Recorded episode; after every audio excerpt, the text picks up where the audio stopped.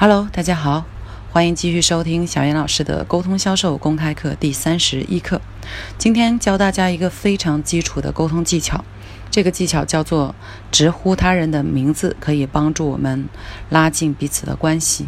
现在这个互联网时代啊，人和人在沟通的时候，不像以前可以有很多机会去面对面。呃，我们以前的沟通介质呢是空气，现在的沟通介质呢变成手机屏幕。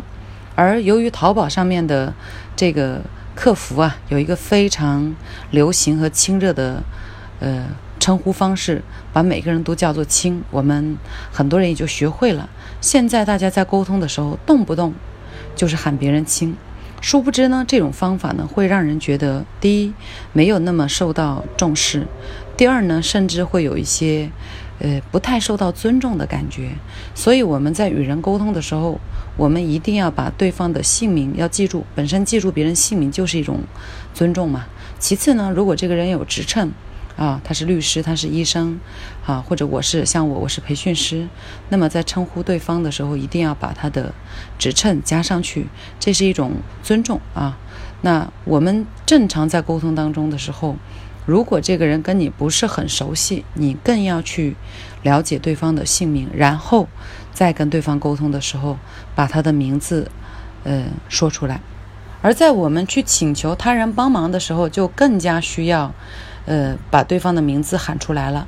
例如，你今天不在家，可是你有一个快递要收，你想让邻居李丽帮你收一下啊，那么。第一种沟通的方法是从线上，你发了一个信息给他，或者发了一段语音给他说：“亲，我有一个快递，麻烦你帮我拿一下。”这是第一种沟通方式。第二种沟通方式，你把他的名字放到前面，是李丽，我有一个快递，麻烦你帮我拿一下。大家听一下这两种说法哈，只是开头不同。第一种是亲，第二种是李丽。如果你是李丽的话，相对更愿意配合哪一种呢？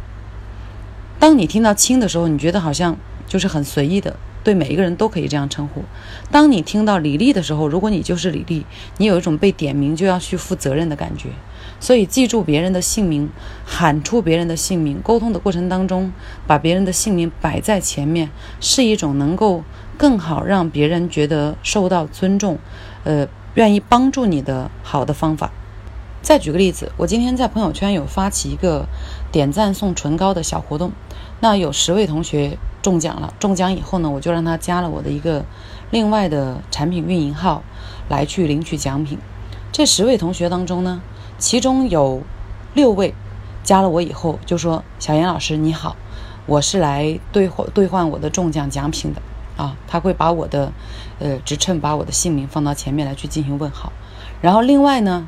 还有五位呢，直接发过来的信息就是，啊中奖了拿奖品，那其实我就会觉得另外五位给我的感觉就非常的没有礼貌啊。然后虽然这个奖品我都是必须要给的，可是我在给前面给我打招呼的那五位的时候，我就更加的舒服。给另外五位没有打招呼的那些人，我就觉得心里有一点不爽哈。其实。呃，我们在沟通的过程当中，经常会遇到这种情况，尤其是越熟悉的人，我们越容易这样子忽略对方的感受。而且大家在沟通的时候，现在已经习惯了用亲哈，所以我们要要做一些调整。与人沟通，呃，喊出对方的名字和喊出对方的职称非常的重要。其实我们在线下沟通的时候，用亲非常少啊。你看到你的朋友，你可能看到你孩孩子的老师，看到你的，呃，你需要尊重的一些人，你一定是会去用现实当中他的姓名或者他的姓呃他的职称来去称呼的。可是，在互联网上面，我们就容易犯这种错误。大家都觉得好像互联网就应该用淘宝式的沟通，这样显得更加的接地气，更加的互联网化。实际上呢，这个是错误的，一定要把。呃，在线下沟通该有的礼貌，一样放到线上来。好，OK，今天呢就跟大家讲这一点哈，小小的一个基础知识，希望大家在之后的沟通过程当中去调整起来。当然，如果你原来就呃善用这种呃呼唤他人名字的方法呢，那么就有则改之，无则加勉了。